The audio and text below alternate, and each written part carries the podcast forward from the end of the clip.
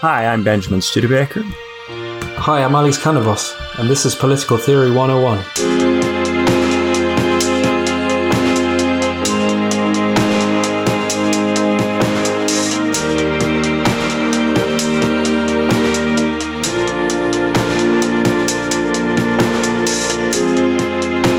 So, today on Political Theory 101, we're talking about Gandhi. I've wanted to do Gandhi for a long time. I really like Gandhi. He's probably my favorite anarchist. We don't do a lot of anarchists on Political Theory 101, but you know maybe we should do more. Uh, certainly, I think we should do Gandhi, who I think is very straightforward and open and honest about what his kind of anarchism involves. Uh, Gandhi is, of course, a, you know, a, famous political leader who is involved in you know, the Indian state's national myth. So you have to kind of separate the mythology around Gandhi and the use of Gandhi as a figure, as a founding father figure in uh, Indian nationalism from the actual work of Gandhi, what he actually says. For this session, I gave Alex Hind Swaraj to read Gandhi's 1908 Critique of Modern Civilization. Uh, and but there are lots and lots of other texts. Uh, mkgandhi.org has a huge, huge library of, of texts uh, available for free to people. Gandhi wrote an autobiography, The Story of My Experiments with Truth, uh, that I read when I was in middle school. When I was, uh, I think I was 12 years old, I decided to do a book report on Gandhi's autobiography. I got all, all enamored with Gandhi when I was a 12 year old. And so there's, there's all sorts of stuff I want to talk about this week. Uh, it's going to be a little bit more freeform, a little looser than usual because there's just a lot of stuff. Uh, so, to start out, there are two key concepts in Gandhi's work that I think it's absolutely essential to understand. One is Swaraj, and the other is Satyagraha. Now, Swaraj can be translated as individual self rule or as collective home rule. Sometimes Gandhi uses it to talk about the individual, and sometimes he uses it to talk about the collective. Now, what are we talking about when we say self rule? Well, when you're doing Swaraj for Gandhi, you're ruling yourself in accordance with truth. So you're ruling yourself in accordance with what you think is true, right? So if you think it's true that you shouldn't uh, have sex with everybody that you meet, or you think it's true that you shouldn't eat meat, or you think it's true that you shouldn't beat your wife, uh, then if you have the desire to do those things, you rule yourself on the basis of what you believe to be true, and you cause yourself to submit to the truth, right? Truth is a very important concept for Gandhi because truth is the thing that we're ultimately meant to be motivated by. And if we put anything ahead of truth, we're acting in an irreligious or satanic way, right? So Gandhi is kind of a, an inverse Hobbes. We teach, uh, or, or uh, Gandhi is taught at Cambridge. Uh, and when I was at Cambridge uh, during my PhD, I used to teach Gandhi to students all the time. And I would always call him the anti Hobbes because for Hobbes, you're always supposed to be afraid of death and you're supposed to put your survival ahead of everything else. In fact, for Hobbes, it's a natural law that you do this. It's, it's what nature dictates that we do. Gandhi, it's completely the opposite. We are supposed to put truth ahead of everything else and we're supposed to risk even our survival for what we believe is true. Truth for Gandhi is often treated as equivalent to God or the good. Gandhi will often use these terms interchangeably. At what point Gandhi got into a, a letter, uh, a, d- a discussion through letters with an atheist. The atheist said, "I want to follow your your way of doing things, but I don't believe in God. Is that is that possible? I think it is." And Gandhi initially was very skeptical of this guy. Uh, but the guy convinced him that he did believe in in truth and so even though he didn't like to call truth god he did believe in the concept that for gandhi was important so Gandhi eventually was persuaded that you could be someone who doesn't like to use the concept God and subscribe to this view, provided that you like to use the concept of truth. That you think there is a difference between good and bad, true and false, right and wrong. So Swaraj is, is about taking control of yourself, ruling yourself on the basis of what you think is true, right? Once you're able to do that, then you've got self control. Once you have self control, you can learn satyagraha. Satyagraha is the technique that Gandhi prescribes for getting other people to see things your way. The way Satyagraha works, uh, it, it literally translates to soul force or truth force. Gandhi framed soul force or truth forces as good translations. You'll sometimes see people say passive resistance or civil resistance or nonviolent resistance. But for Gandhi, truth force was a particularly salient way of, of putting it. And I think truth force is the best way to quickly in your head get at what satyagraha is. You're showing somebody the force of the truth.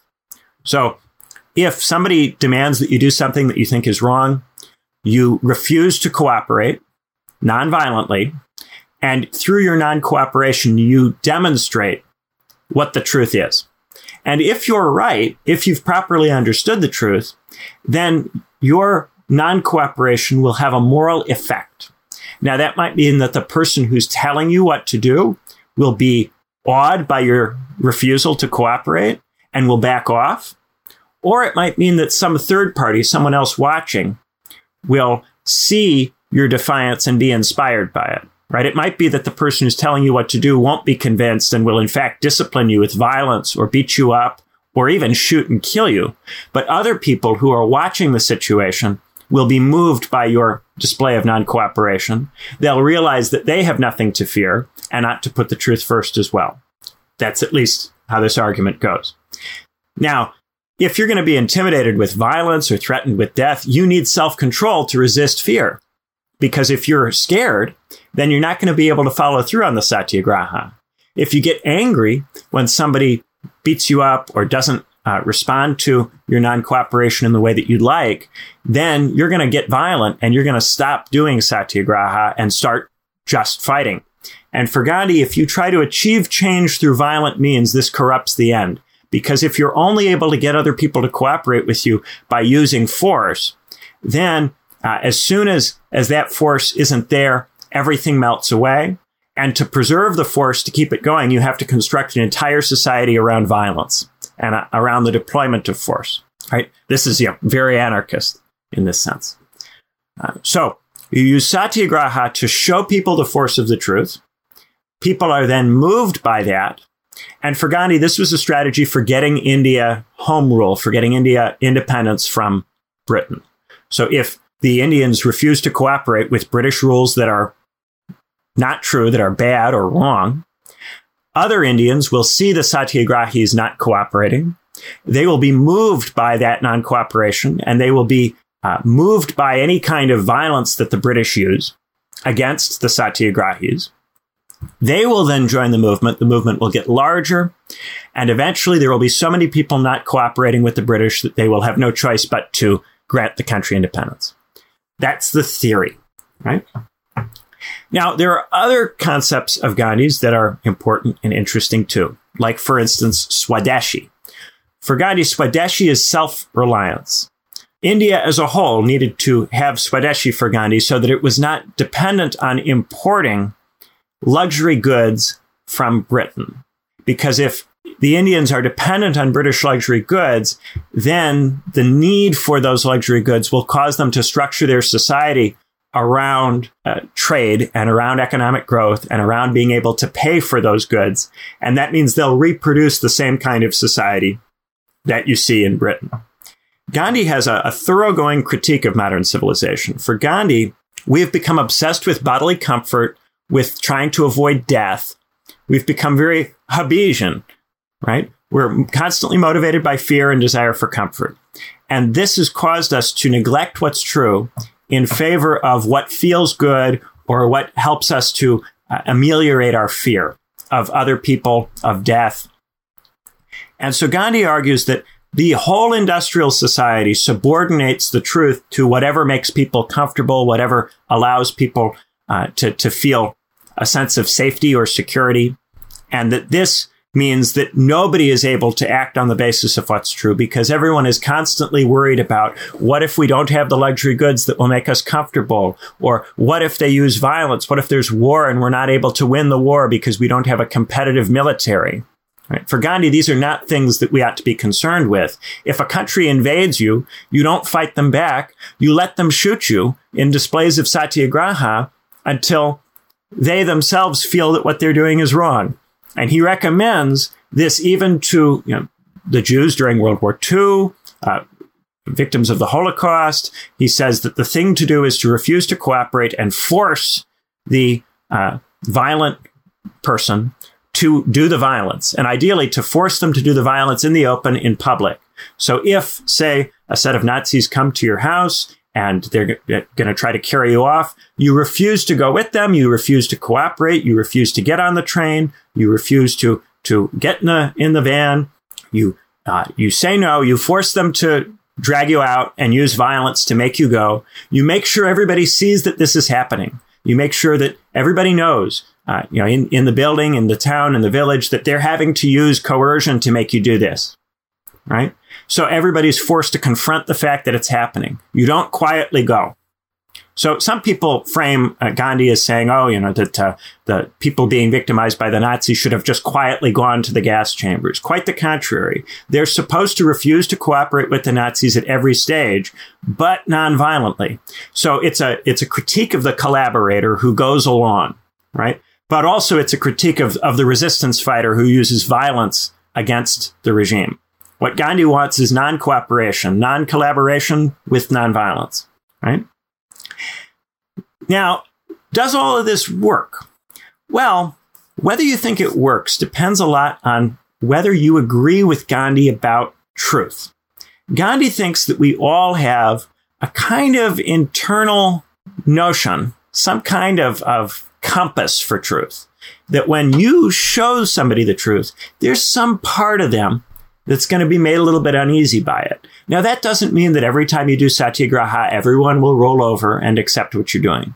For one, you could be wrong about what's true. You could be doing satyagraha for the wrong reason because you've made a mistake. You know, Gandhi experiments with truth. He tries different things. His beliefs and values vary over time, and he readily admits this. He says in the preface to uh, one of his books. Uh, if there's anything in this book that contradicts anything I've said in previous books, go with this book because I'm you know the most experienced in my experiments now. I've learned the most now, and you ought to go with what I say here. Uh, but in the next book, go with what I say in the next book. Right? So there's no worry in Gandhi about being consistent because we're supposed to constantly experiment with truth, constantly try to learn about it. Right? Because of this, you, know, you might be wrong. You might do satyagraha thinking that you're showing someone the force of the truth, but be making a mistake about the truth. And sometimes when you try to do satyagraha uh, and you're wrong, uh, somebody can do satyagraha back at you and you'll realize that it was a mistake for you to stand on this particular principle. Say, for instance, somebody's trying to build a wall and you don't think they should build that wall. So you uh, sit in front of where they want to build the wall and you refuse to move and you hope that by sitting there, you'll persuade them uh, not to build the wall. Well, instead of having you forcibly removed, suppose that person sits in front of you with their wall building equipment, looking sad at you and forlorn about you know how and showing that they would like to build the wall and that you're frustrating something that matters to them. Right? You can have a little bit of a satyagraha face off. And if one of you is right, then at some point the other one's going to be moved. Or maybe while you're both sitting there, you'll realize that you're both wrong and come to some third conclusion.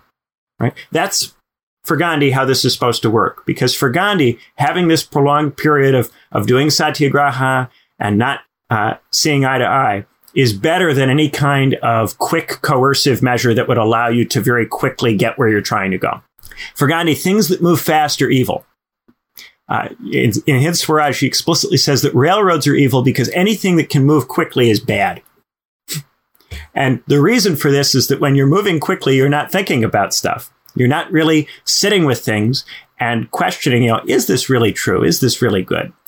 So there's a lot of uh, you know, sometimes I say you know, some political theorists view truth as translucent, some as transparent, some as opaque, some don't think it exists. For Gandhi, truth is very much in this kind of translucent category. It's not obvious to us what's true, but truth has to be accessible enough to us that we can get somewhere by doing satyagraha right? If truth were opaque, if we had no real sense for what it is, or if there were no difference between true, false, good, bad, right, wrong, then satyagraha wouldn't work. It is necessary because truth isn't transparent. It's not obvious to us, us what's right. But it works, if it does work, because truth is translucent, because there is some level of ability that we all have to um, spot it when we see it. Right. So some critics of Gandhi will say, well, truth isn't really that accessible, or there is no such thing as truth in the first place. If you say there's no such thing as truth in the first place, then satyagraha is going to break down because we're not going to have that sense when someone does satyagraha that maybe they're right and we're wrong. We're not going to have that intuition, right? It's important for Gandhi that these intuitions do track something, even if it's not precise, even if it's not in such a way that you can give a dogma of what's true or a set of rules that stand for all time.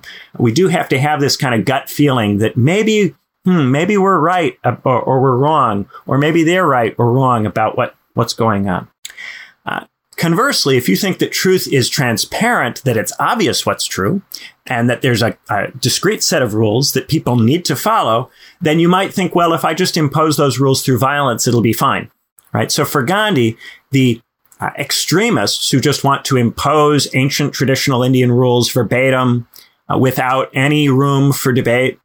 Uh, those people are not open to the need to experiment with truth.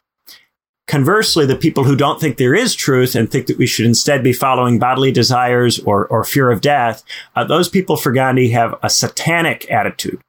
Now, Gandhi doesn't blame those people for that attitude. Gandhi is careful to say it's not the, the fault of the British that they have this satanic civilization that's uninterested in truth. Nonetheless, uh, uh, Gandhi does say that it is a satanic civilization, and he uses some very nasty language to describe British institutions. He refers to Parliament as a sterile woman or prostitute. Uh, there's you know, certainly some uh, very old fashioned language here when it comes to women. Uh, if you read the autobiography, Gandhi admits to having beaten his wife many times uh, before he realized that that was wrong and decided not to do it anymore. Uh, there, there are stories of Gandhi deliberately sleeping uh, in a bed with uh, naked underage girls to tempt his chastity to see, you know, if he is really chaste. Uh, there, you know, there's some pretty wild stuff in in Gandhi's life. Uh, and what Gandhi says is that he is a very ordinary person. He's not special. He isn't any better at pursuing truth than any of the rest of us. And he makes mistakes just like we do. So in the autobiography, he experiments with truth and many of the experiments fail. At one point, he tries eating meat and realizes it's a disaster and not something he should do uh, and regrets the fact that he tried it. But he tells you about it so that you might learn from his failed experiment with, you know, hey, maybe, maybe the meat eaters are right. Uh, there are a lot of stories of that kind in this text. Uh, so the, the kind of the big upshot of all of this uh, is that I think for Gandhi, we really get into some of the basic fundamental questions about politics because we're really asked, okay, do we think there's truth? And if so, is it accessible enough to enough people for satyagraha to be an effective means of creating political consensus? And there are lots of different nuanced positions you can take in relation to this question. You can say, well, maybe in cases where it's really obvious satyagraha works, but we couldn't build a whole society around it. I think a lot of people who have a kind of ordinary level of sympathy for Gandhi have a view like this that, yeah, in the case of colonialism, satyagraha works because that's really obviously wrong. But you couldn't, you know, live in, a liberal society and, and do everything with satyagraha. There's too much reasonable disagreement to make decisions with satyagraha. Uh, yeah. Then there are people who really like what Gandhi has to say and do think something like satyagraha would work. And I think if you dig into a lot of anarchist political theory, there is often something like satyagraha at operating in those theories. There's some kind of mechanism by which we're supposed to easily come to agreement, relatively easily, without the need for hard coercion, that is doing a lot of work in a lot of anarchist political thought. That said, some anarchists do uh, give a greater role for violence than Gandhi does. It's not as if uh, all anarchists are, are peace loving. There are you know, bomb throwing anarchists. Uh, but generally, the anarchist's end goal, at least, is a society in which you have some level of, of spontaneous cooperation without the need for coercive force. And that seems to require something like satyagraha, even if it's not satyagraha. At the very least, it seems to require some of the claims that Gandhi makes about the accessibility of moral truth. Because if it really is the case that, say, there is no moral truth or moral truth is impossible for us to converge on, uh, then we're going to really struggle to come together and make collective decisions without coercion, right? Uh, and conversely, if it were really obvious what's true and really obvious what's good, then we could use coercion because we would be confident that we were coercing in the name of the right cause. So to get rid of coercion, you need this very, very specific kind of position that is very much in between these two other positions. Uh, you know, to to give an example of someone that I think in some ways is similar to Gandhi, but not quite the same. You know, Plato thinks that truth is kind of translucent. Plato thinks that um, you know we are able to pursue truth or pursue the good, but not consistently and not in a way where we get all of it all at once, right? But for Plato, some of us are more able to get access to it than others. And some people are really, really going to struggle to get access to it. And therefore, Plato argues that you do need a city in which there's rule, in which some set of political rulers rules the people who can't rule themselves. For Gandhi, everybody is, at least in principle, capable of ruling themselves, capable of doing Swaraj, right? And in this way, Gandhi is uh, a little bit more like uh, Plotinus, I think, in, in terms of you know, emphasizing the possibility of this as a path which in theory is open to everybody with a soul, right? But when you actually teach Gandhi to uh, students or you have students read Gandhi, very few students get convinced by this work. Even though if you were to ask students, you know, what do they think about politics? What kind of society would they like to have? Many would describe something that in many ways is similar to what Gandhi says in terms of a society with less coercion, more freedom, no violence, uh, but when you start to get into what does that require and what beliefs do you have to have about politics and about the universe to make it work, it starts to get harder. Nevertheless, I find that there, there is this challenge from Gandhi to the way that we make decisions is really helpful to think about and think through because at minimum, it helps you understand why we do things the way we do do them. And insofar as it still has a, a power of persuasion, and I do think that a lot of the things Gandhi says are persuasive, uh, it can cause us to question some of the things that we take for granted in the way that we structure modern society. Uh, you know, this idea that, of course, we want to, you know, uh, uh, we want the best possible medical science because we, we want to make sure nobody dies. Well, for Gandhi, preventing death is not very important because everybody's going to die. Death is not the object for the state. You know, it's not, you know, the fear of death is not what the state ought to be concerned with at all for Gandhi. So Gandhi, in many ways, has a kind of uh, trivializing attitude to medical science. He's very dismissive of, of doctors. Uh, he argues that doctors often, because they treat people's symptoms, uh, hide from them the you know negative consequences of their lifestyles or of the way that they relate to society or of their purchases Similarly, he argues that lawyers foster conflict by suggesting to people that they have legal cases when otherwise people might let things go or might uh, make their argument in a more collaborative or cooperative kind of way. They might show the person they're disagreeing the force of the truth with satyagraha, but instead, because of how our society is structured, they hire a lawyer and then the lawyer makes the fight more acrimonious and nastier to try to ream as much money out of the person, wring as much money out of the person as possible, or get the maximum prison sentence for the person, right? It becomes a very different kind of game. His critique of parliament is very focused on you know, if you're in parliament, you're worried about losing your seat. You're making your decisions based on fear instead of love, uh, instead of love of the truth right? So when you vote, it's because you don't want to be disciplined by the party whip, or you don't want to be disciplined by the party leader, or you think that you'll lose an election if you don't vote this way. You know, why is it that we, uh, you know, can't consider uh, degrowth or uh, uh economic uh, policies that involve shrinking the size of the economy or GDP or disrupting supply chains. It's a fear on the part of the politicians that uh, if they were to do those kinds of things, they would lose. And, you know, it, that fear is often well founded. They would lose. And the system doesn't reward people who uh, subordinate their fear to their beliefs about what's true or about what's good. To be a successful politician in a Western state, you often do have to focus on fear. That's why there are so many fearful politicians, because it is a winning strategy for getting elected. Right? So I think there's some powerful things in this. And I think there's a lot of room in this to play around. Uh, another thing, for instance, Gandhi makes an argument that while the Varna system if you think back to the Artha Shastra episode, we discussed the Varnas, the, the different castes in ancient India, that the Varna system is a good system, but not when the different Varnas are given status, more status than one another.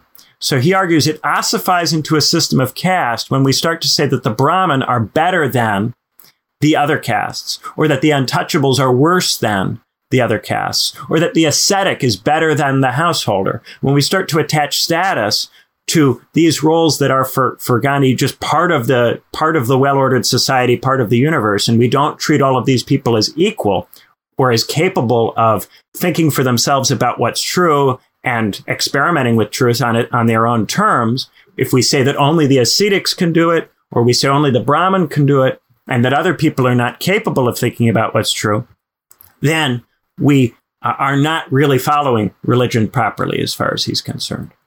And Gandhi does not simply or straightforwardly say that ancient Indian society was good. He's, he's critical of, of that aspect.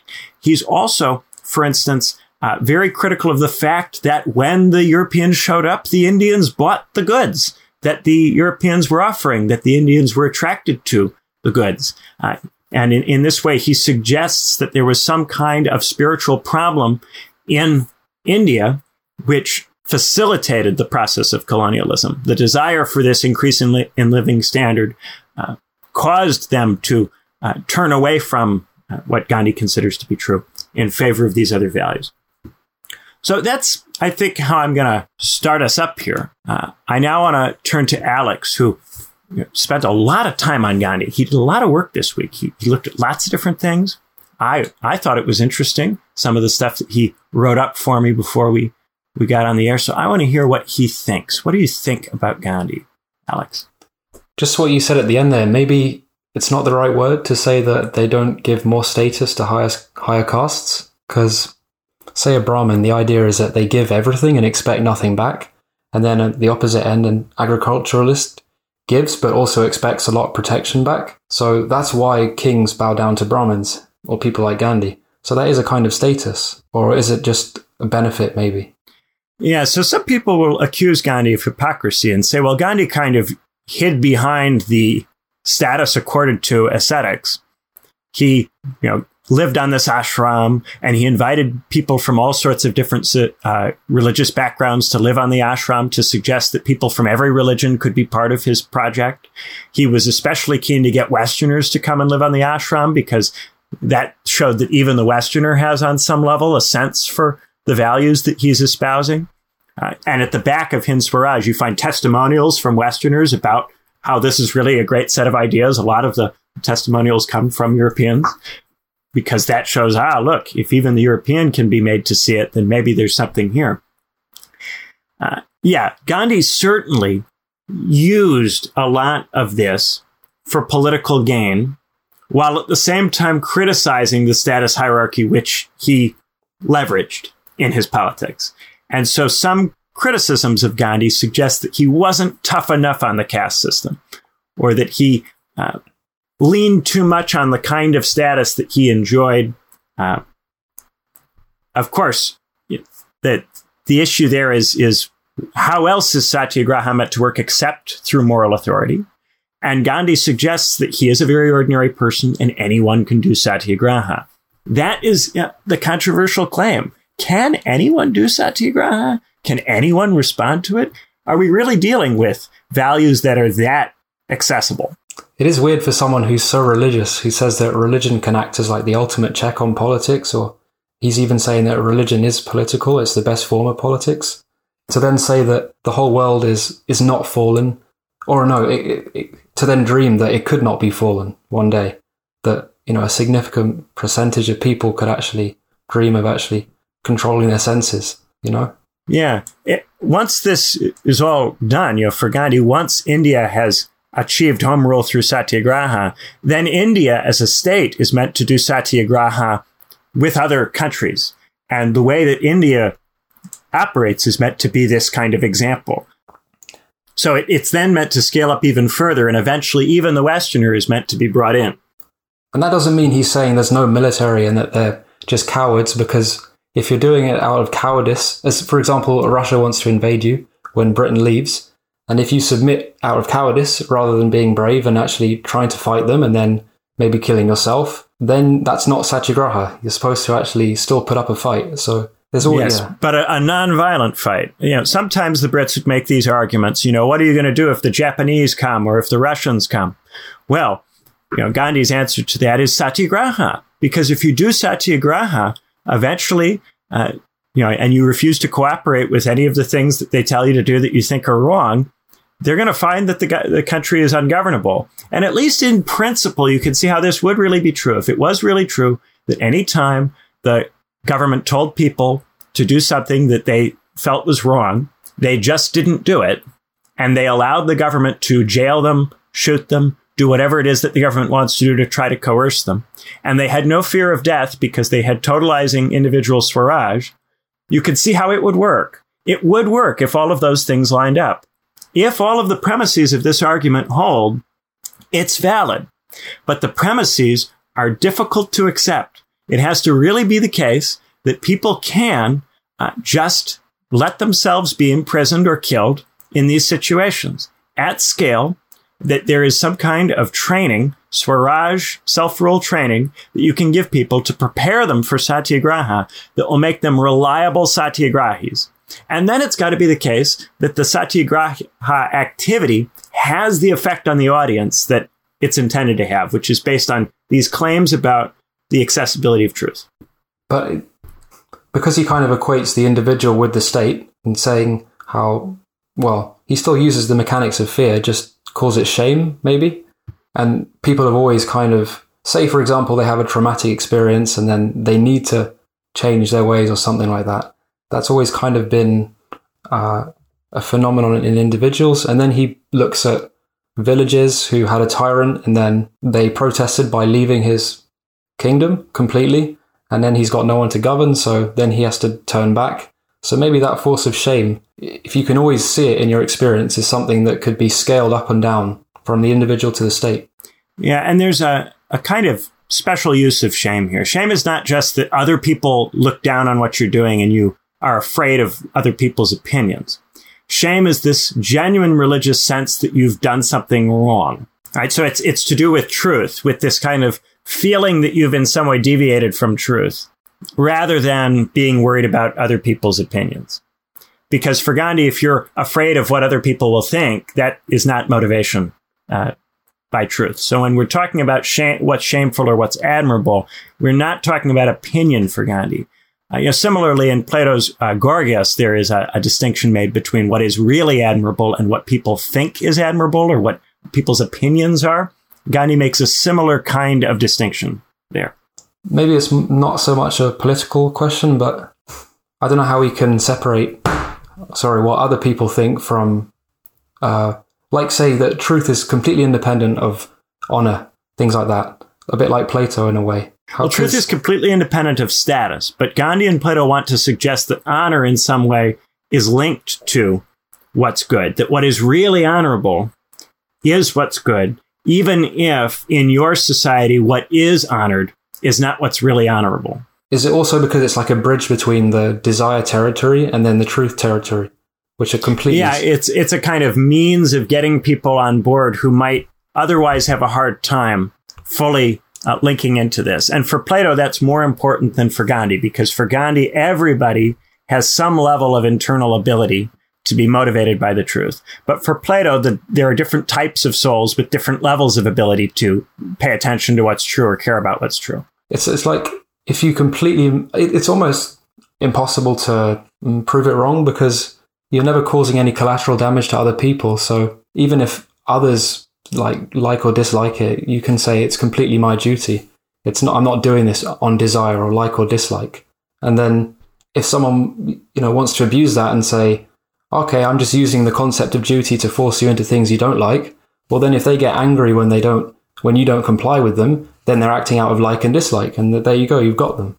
So it's like the ultimate accountability mechanism, maybe just this suicide policy where you die for your own conscience in an anarchist way. Yeah. Well, yeah, that is the, the, the tricky thing here is if it's not happening, if people aren't doing this, then it's for Gandhi, it's because you have not yet instilled the Swaraj, the religious teaching in enough people. There are events that can happen that can kick it off. You know, Gandhi talks about uh, in Bengal in 1905, the British administration decided to partition Bengal over the objections of the people who lived there on the basis of religion. And many, many people in Bengal and around India were furious with the British government for partitioning Bengal in this way. And the fact that Britain did this kicked off a lot of spiritual exploration. Some of the people who got interested in finding a, an Indian way of doing things distinct and separate from the British way became uh, too too extreme, or they became moderates who wanted to institute a kind of Indian uh, form of British government, what uh, what Gandhi calls the tiger's nature without the tiger. Uh, but some of them then uh, got interested in things like Satyagraha and Gandhi's movement. So for Gandhi, those objective situations in which the government does something that strikes people as obviously morally wrong can be catalyzing but of course, they're catalyzing not just for the satyagrahis, but also for extremists or for reformists who are not interested in achieving the same ultimate ends. Gandhi was willing to ally with those groups, provided that those groups were not indulging in violent means.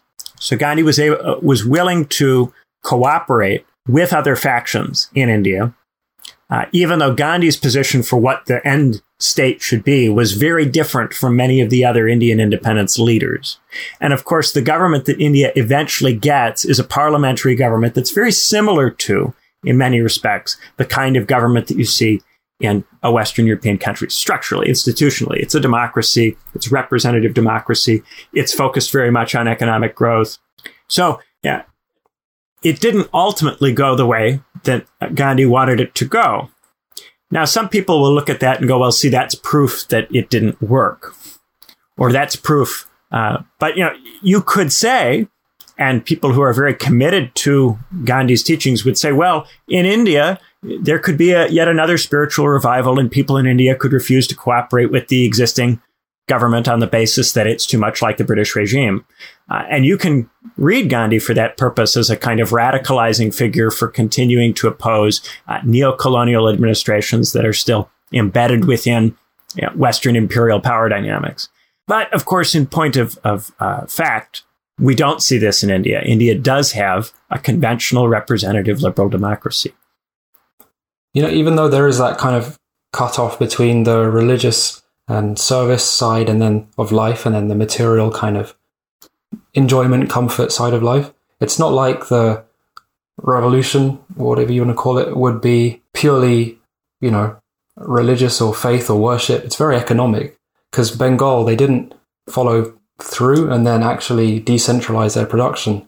But if they maybe stopped buying from mills in bombay which were still using industrial techniques and started to bring back traditional village production. And like you said, so that people can't move so quickly and spread kind of, yeah, evil ideas and evil intentions, that they can only use their limbs to basically affect a few people in their life, then the way people make money on a daily basis, not just when they're worshipping or feeling traumatized from some kind of spiritual horrible thing, that could bring people to a different state. Yeah. There's, yeah, Swadeshi is very important, the self reliance uh, economic self reliance for Gandhi because if you are continuing to import luxury goods, then you're going to continue to be dependent on luxuries and on the machines that produce them. And you're going to orient the society around maintaining machines and around coming up with the money to pay for the luxury goods. And those imperatives are going to cause you to make a society which is indistinguishable from the Western society, right? If you're trying to get you know, a greater production of stuff, then you're going to follow the Western states down this road in, into capitalism and into industrialization. So in this respect, Gandhi is, is not just a critic of, say, capitalism, but a critic of modernity, of industrialization in a totalizing way. And I think if you're if you're going to make an argument for you know, degrowth, you've got to bear in mind that you know, once you're committed to luxury goods, once you're committed to machines, there's a logic that takes off. And it's not just the logic of capitalism, it's a logic of industrialization, a logic of machine maintenance. And so for Gandhi, you not only have to reject, you know, economic growth, you have to reject the entire system that gives you incentives to pursue economic growth. A system based around industrialization, based around this idea that living standards are important, that taking care of the body is important. Uh, for him, you have to reject all of these things. And so Gandhi takes very seriously the implications of, of degrowth uh, in a way that a lot of people who make these kinds of arguments, but uh, think you can do it through parliamentary means or uh, think that it's compatible with you know, uh, rising standards of education or rising standards of healthcare. Uh, you know, they don't necessarily take this very seriously. You know, Gandhi says that you know, literacy itself is not important, that the Indian villager who can't read uh, has just as much ability to pursue what's true and, and what's good as someone who's literate, that there's no difference in the sense for moral truth between the illiterate and the literate. So education is not necessary. Indeed, for Gandhi, being able to get on a train, go other places, meet other people, this tends to get people confused about what's good and make them want the luxuries and comforts that they see other people in other parts of the world enjoying. So if you don't have access to trains or education, for Gandhi, in many ways, you're more likely to be better off. A lot of uh, third world Marxism, uh, kind of uh, uh anti anti urbanism or anti industrial uh, post colonial thought is similar in this regard, in this focus on you know, actually the, the peasant villager is living uh, you know the pre-capitalist life without these imperatives and is in some ways living a better life than the educated uh, uh product of liberal industrial society. So some elements of that are in you know, Gandhi's work as well. Of course, unlike, say, the Khmer Rouge, which made the argument for liquidating the urban areas as a way of wiping out those ways of life, for Gandhi, you can get there just by going to an ashram, living in an ashram, showing people that it works, and allowing the moral force of it to persuade them. But that doesn't mean you wouldn't also change the whole economy and try and stop people living in huge cities and maybe not get rid of intellectual education completely, but see it as like an afterthought that brings grace and maybe a little bit of comfort after the, the moral sense has been taught. Well, you'd, you'd show them, right, with satyagraha. Okay. And but sometimes they might be persuaded and sometimes not, but you won't use violence to force the economy to change. What you will do is, you know, you, you will refuse to buy the colonizer's cloth and you'll pile up the colonizer's cloth and set it on fire so everyone can see it and everyone can participate in throwing the colonizer's cloth into the fire. And the newspapers can talk about how they threw the colonizer's cloth into the fire and it was, you know, this huge inferno and what a, what a beautiful thing and people will hear about it and they'll go, maybe I shouldn't buy the colonizer's cloth. Yeah. So there's a symbolic kind of politics in this. And you see aspects of this in liberal symbolic politics, where oftentimes people think a gesture will have moral force, even without any kind of force to back it up. Often, if those people dig into the premises of, of an argument like Gandhi's, they'll find much to disagree with. They'll go, no, I don't think that the truth is, you know, obvious uh, to everyone or, or translucent. You know, many of these people have, have a view that truth is, is much less uh, tractable than that, much harder to find, much less accept- accessible, or they think there is no such thing as objective moral truth. If you don't think that there's objective moral truth, why would you think this symbolic politics would have moral force? But a lot of postmodern liberals will say, oh, there's no such thing as objective moral truth, but symbolic moral demonstrations have moral force. You know, for Gandhi, it's very clear that for them to have moral force, it has to be the case that they're tapping into some sense for morality that's in people. And if that sense isn't there, the gesture doesn't work. Say, for example, you have the example of people turning vegan nowadays, and then all the restaurants start serving vegan food, and then the supply chains start to change slowly through this kind of ethical consumerism. What about those people doesn't have um, the aiming at the truth or the good or God that Gandhi wants religious people to have? Like, well, I think for Gandhi, you know, that in and of itself might be a great example of, of satyagraha. I think for him, the question would be, well, why isn't that being applied in other areas of life? Why is that being selectively applied to just the consumption of, of animals?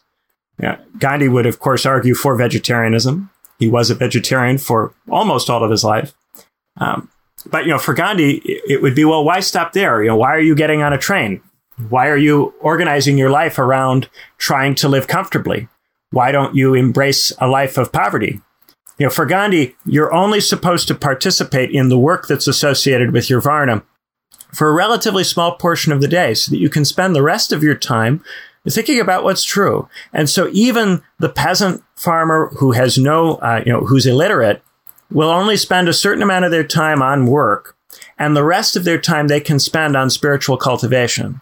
And this is why for Gandhi, everyone is meant to be able to do spiritual cultivation because no one is meant to spend more than a handful of hours a day working because there's no reason to work all day because you're not trying to produce a competitive military or a competitive economy because you don't care if your economy is not competitive because you're not trying to get luxuries. You're not trying to avoid death. You're not concerned if some other country comes and invades you. You will just not cooperate with them if they do that until they leave and get frustrated. So yeah, for, for those reasons, it's remarkable just the consistency of this argument and just how seriously it takes all of its implications. And what I wish, you know, more arguments of this kind that argue for this kind of political praxis would lay out and take seriously everything that's implied by it. Because it involves making these, these claims that are very difficult to, uh, to buy at scale. But Gandhi nonetheless will make them. He bites these bullets. He says, no, it really is the case that everybody everybody has a sense for what's true.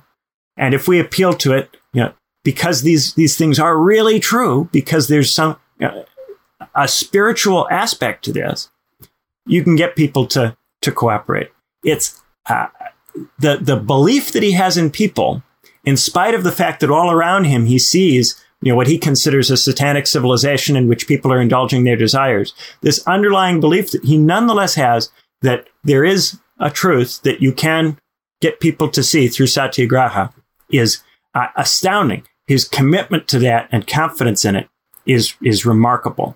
And that's why I think he's just one of the most interesting political theorists. Standing aside, you know, and leaving apart whether you agree or disagree with any of the core claims. But why does it, if you say you just do your daily activity with your Varna, then you got free time to pursue the good, why does that sense restraint that comes with having to do your job and not follow desires, why does that increase creativity or kind of expand? Because to a Western point of view, it looks like a lot of things which Gandhi praises, like public utilities, even and good sanitation and creative destruction, it's called in the economy, that comes from following your desires to an extent, not policing them. That's creative. Well, yeah, I think for Gandhi, as soon as any of that stuff involves putting the desires ahead of the truth, at that point, something's gone wrong. You know, you can provide for some level of public utility. You can build stuff. It's not as if you have to live, uh, you know, completely uh, without any comforts. But those comforts have to be consistent with what you think is true, consistent with what you think is compatible with living truthfully. Yeah, this is the the thing about experimenting with truth.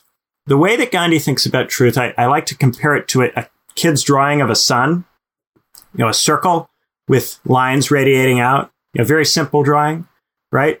All of the religions for Gandhi are oriented toward the religion underlying all religions. All of the rays of the drawing come into and converge upon the circle, right? And the circle is truth. And the different religions are paths. And the different religions approach the truth from different directions and are better or worse at getting at it in different circumstances and in different ways. So there's scope in this theory to experiment and to try different things and to question particular teachings. Nothing is going to be imposed on you through coercion. So there's plenty of room on this schema to go, well, what if eating meat is, is the right thing to do? Uh, if you think that, you can go and, and hunt and, and kill an animal, but nobody should help you for Gandhi. You know, if you ask someone to, to do it for you, to be a butcher, you know, people should say no to you and maybe if enough people tell you, no, I would never do that. Why would you ask me to do such a thing? You'll think twice about it. It's like the denial right. comes before. Yeah. But even if even if they do help you and you are able to get meat and you are able to eat it, maybe as you eat it, you'll start to think, you know, maybe I shouldn't be doing this. You'll go, well, maybe this is a mistake. Maybe I feel bad about what I'm doing. Hmm? That's the experimenting, the trying different ways of living, the seeing if they work, that uh, that's the empiricism, the experimental quality to this. Uh, and the reason that Gandhi has this experimental attitude is that he doesn't think that truth is so transparent that you can impose it. And that's what creates the space for this pluralism in this thinking.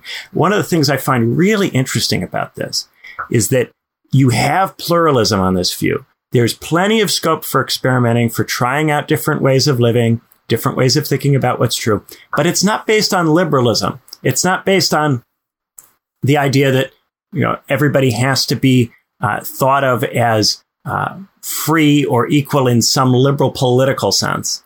It's just uh, on the on the basis that truth itself is something that we are not able to access uh, you know, straightforwardly. It's something we have to play with and think about and tarry with to get glimpses of. So in that respect, it's like the way Plato thinks about truth. But whereas Plato thinks about the good as, as something that many people are not able to access and therefore something you have to, to, to impose to, sometimes through politics. Uh, for Gandhi, it's always available to people and it's always something that you can get across through satyagraha. So you never have to, in, to create the kinds of political institutions that are visible in, uh, in Platonism or Aristotelianism or uh, indeed, you know, Catholic political theory, medieval political theory. And none of that's necessary for Gandhi. Would a more liberal pluralist say, go for things that you desire rather than saying, no, start with what you don't want morally? Yeah, if you if you say well anything that somebody prefers within reason, oftentimes liberal pluralism works in the way that say Rawlsian pluralism works. So for Rawls, there's reasonable pluralism. There's a set of value schemas that are reasonable insofar as they respect the burdens of judgment, respect that it's you know hard to come to agreement, uh, uh, and they prioritize liberty. They prioritize giving uh, freedom to others so long as uh, that freedom is compatible with with uh, other people also having it, right? Uh, those kinds of liberal schemas say, well, you, know, you, you have to give people the freedom to pursue their aims, their preferences, their desires. Uh, and those desires, aims, and preferences are very different. They are, as a fact, very different from one another. And therefore, because there's no way of, of adjudicating within at least the bounds of reasonable disagreement which preferences are to be preferred, uh, you have to allow people to pursue lots of and lots of different, say, comprehensive doctrines or ways of life. For Gandhi, it's not that um, our desires all have to be uh, indulged or allowed. It's that even if we are aiming at some kind of notion of truth or good that's more fixed, uh, we ourselves are going to be continually evolving in what we think. It's not as if we can just adopt a comprehensive doctrine. Uh, and try to impose it. You know, for on a Rawlsian schema, you have lots of different people with lots of different comprehensive doctrines, all of which could be imposed, but they decide not to impose their comprehensive doctrines because they uh, are reasonable and respect the burdens of judgment. For Gandhi, it's not that there are lots of different comprehensive doctrines that you could impose. It's that we are not sure enough about truth to even impose comprehensive doctrine. We are continuing to develop what we think is true and experimenting with it all the time. So we never get to the point of having a comprehensive doctrine, a particular view of the truth that can straightforwardly be imposed. Uh, but this, this, uh, you know, so the pluralism comes out of the nature of truth itself and this tarrying relationship that we have with it rather than uh, some fact of disagreement in and of itself. It's not the fact that we disagree about what's true. For Gandhi, we are all drawn to the same ultimate source of value. So for Gandhi, we all are together with truth. But because of these, there, there are these different rays, there are these different paths which shed light on different aspects.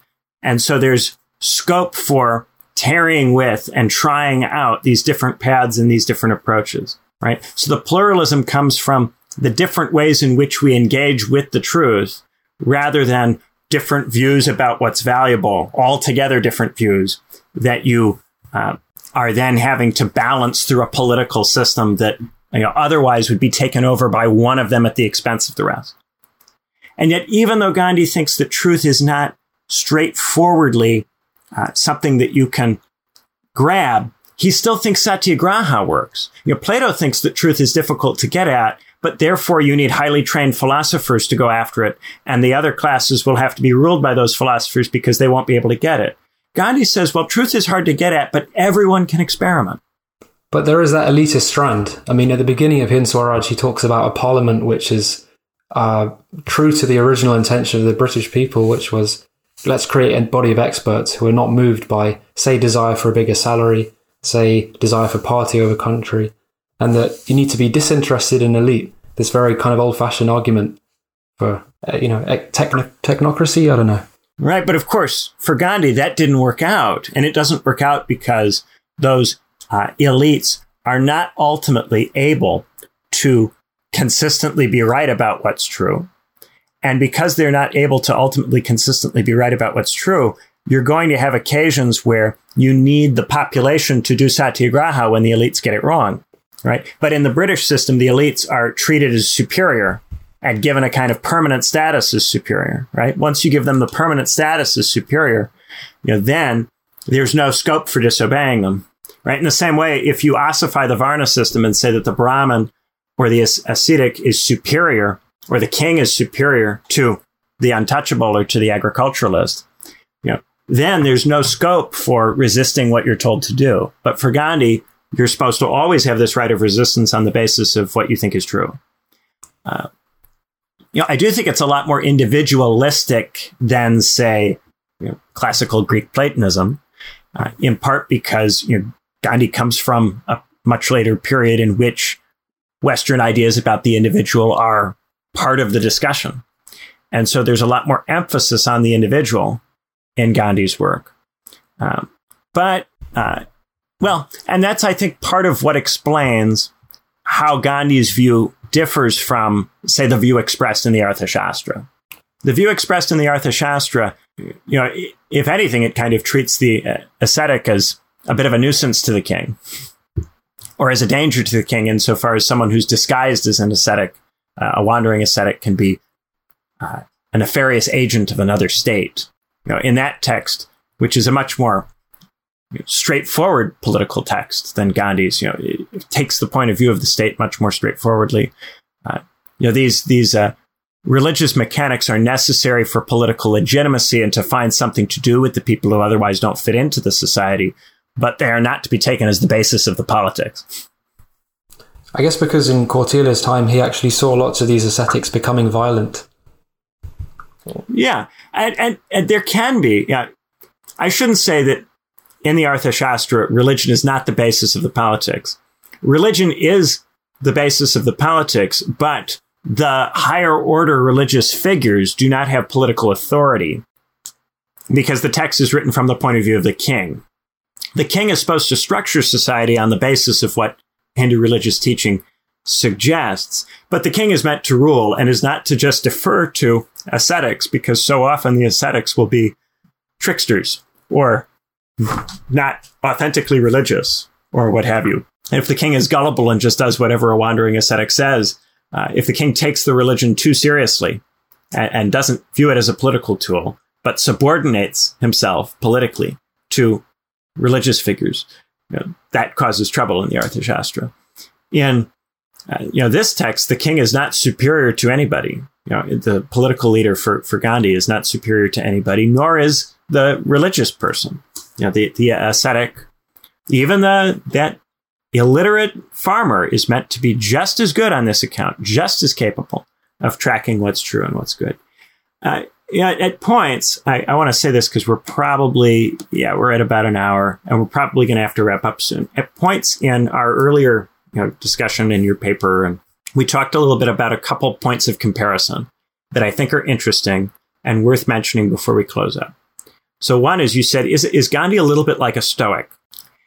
The Stoics, of course, think that everybody is capable of ruling themselves through reason, regardless of the circumstances. Even if you're in a society that is very, very bad, uh, you can cope with it through Stoic praxis, according to the Stoics. Uh, and the critics of Stoicism, of course, regard this as kind of hubristic to think that you don't need the society to already be well ordered for this to happen. I think this criticism does in some ways apply to Gandhi because he starts with individual Swaraj. You need to have individual Swaraj before you can do Satyagraha. And then Satyagraha will get you home rule. And then home rule is supposed to you know, be a, a whole society that's based around Satyagraha. Well, how do you get very large numbers of people who learn individual Swaraj in a society governed by the satanic civilization? It seems unlikely that you'd get very large numbers of them that way. And when you do have these catalyzing instances like the Bengal partition, it doesn't just create satyagrahis, it also creates moderates and extremists that Gandhi disagrees with. Right? So I think that is a, an interesting criticism. Uh, that some of the critiques that apply to Stoicism potentially also apply to this. Also, that the Stoic idea that we just kind of have a natural grasp for what's true or what's good, uh, that everybody has this. You know, it's similar similar. I'm not going to say it's identical or that Gandhi's influenced by that, but similar. Uh, another point of comparison uh, that uh, that you made was to natural law theory, and I think again this kind of emphasizes you know, natural law theory also in some ways is is influenced by Stoicism. It comes out of this idea that we have this natural predilection for truth, this natural orientation toward value, right? And so you can see when something is out of step with nature because people won't be able to go along with it. You know, certain kinds of natural law views go, well, it's obvious that this is against nature because it's a law that can't be followed. You know, in, in the same way, if satyagraha happens at scale, then whatever the ruler is doing is so out of step with what people think is good or think is true that it can't command obedience right? So I, I, do think there are some similarities there. I'm not going to say Gandhi is a natural law theorist or Gandhi is a Stoic. But there are some similarities there, and some of the criticisms that people have applied to natural law theory and Stoicism can be applied to this, and indeed to lots of other anarchist theories that work with similar premises, whether stated or unstated, explicit or implicit. Any other questions before we wrap up? Um, you kind of add a couple of comparisons. Maybe a third one is just with Marx. You could say, obviously, not Marxism because they want to accelerate production, but you know, at the end of the day, if they're desiring more leisure time, maybe even more simplicity, it could just be that, you know, capitalism evolving delivers more simplicity and a more kind of um, earthy way of life. Yeah. Where creative time is, you know, is available. Yeah. A lot of Marxists were very critical. Uh, Indian Marxists were very critical of Gandhi at the time because they viewed Gandhi as a reactionary primitivist. Um, who, yeah. And you can see why. Uh, yeah, at the same time, are there socialists who sympathize with what Gandhi's doing? Yes. Are those socialist Marxists? Generally, no. They're generally non Marxist socialists of the more utopian or kind of anarcho socialist variety. Uh, but, you know, are there, you know, is, is, it possible that you could imagine a society that, uh, where these things might come together? I think it's an interesting question. You know, a while back, I wrote on, on my blog, benjaminstudebaker.com, uh, a blog post called The Parable of the Spooky Forest in which Gandhi and Marx are in a car and they're driving through a spooky forest. And Gandhi doesn't think that they should ever have come to this spooky forest and they should turn back and they should go back the way they came. And the forest is just the wrong place to be. And Marx is determined that if they go through the forest, they're going to find something better at the end. That the forest, you know, leads somewhere. Uh, and Marx is driving the car and Gandhi is kind of in the car against his will. Right. So Gandhi, to, to kind of protest against what Marx is doing, just starts refusing to talk to him for long parts of the drive. And you're making a, a point to, to show that he doesn't like where they're going or where Marx is, is making him go. Anyway, they come to a bridge and uh, the bridge is a toll bridge. It's, it's run by a troll and the, the troll says, ah, yes, if you want to cross my troll toll bridge, answer me these questions three know, first question, do you have five dollars? You know, he demands five dollars, and and Marx gives the troll five dollars, and and the troll, you know, rubs it all over his body, all hideously and grotesquely, and goes, "Oh, that's wonderful. Yes, yes." Uh, second question, do you have five more dollars? And and Marx hands him another five dollars, and the troll rubs the money all over his body, and it's it's just awful. I don't even want to narrate it. It's, it's so, so unpleasant. Uh, and then the troll says, all right, third, third question. Do you have five more dollars? And Marx, who never had a ton of money, you know, checks his pockets and can't find uh, the, any money. And he, turns to Gandhi and goes, Gandhi, do you have $5? And Gandhi says, Yeah, but I'm not giving it to you because I don't believe we should cross this bridge. Right? So the, the troll goes, they, they're refusing to pay the troll toll. So he calls the police and the police show up and the police uh, drag Gandhi out of the car to make him pay the toll. And, and Gandhi continues to refuse to pay. And the police officers start beating him up and beating him up and beating him up. And he's bloodied and his body is, is, is being broken. And, and it's an incredibly sad and, and, and terrifying and, and horrible thing to, to witness. And Marx watches this happen and he sympathizes with Gandhi. So he takes a hardcover copy of Das Kapital and beats the police officer to death with it. Uh, and then, picks up Gandhi, carries him into the car, steps on the gas, runs over the troll, runs over the bridge. The bridge, you know, the troll never invested that money in maintaining the bridge. He always wasted it on, on luxuries. So the bridge collapses behind them as they drive across the bridge. Now they can't go back. Uh, and Gandhi's just mad. He's just mad at Marx for having crossed that bridge uh, and for having run over that person and, and having used violence to prevent his death. Because you know, the whole point of the Satyagraha is that now, if if they kill you, they kill you. If if the police officer wants to beat you to death because you won't pay a troll five dollars, then you know other people should see that and go, really, is this the kind of society we want to live in? Uh, but Marx interrupted that with his violence, and because he did that, you know, he soiled everything. Now the whole car ride is just a, a complete disaster, and there's no way it can go well as far as Gandhi's concerned.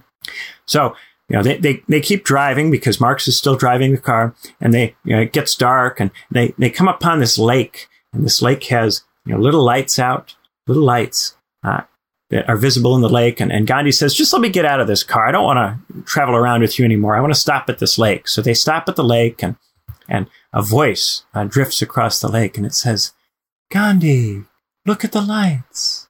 Come out and touch the lights. Become one with the lights, Gandhi.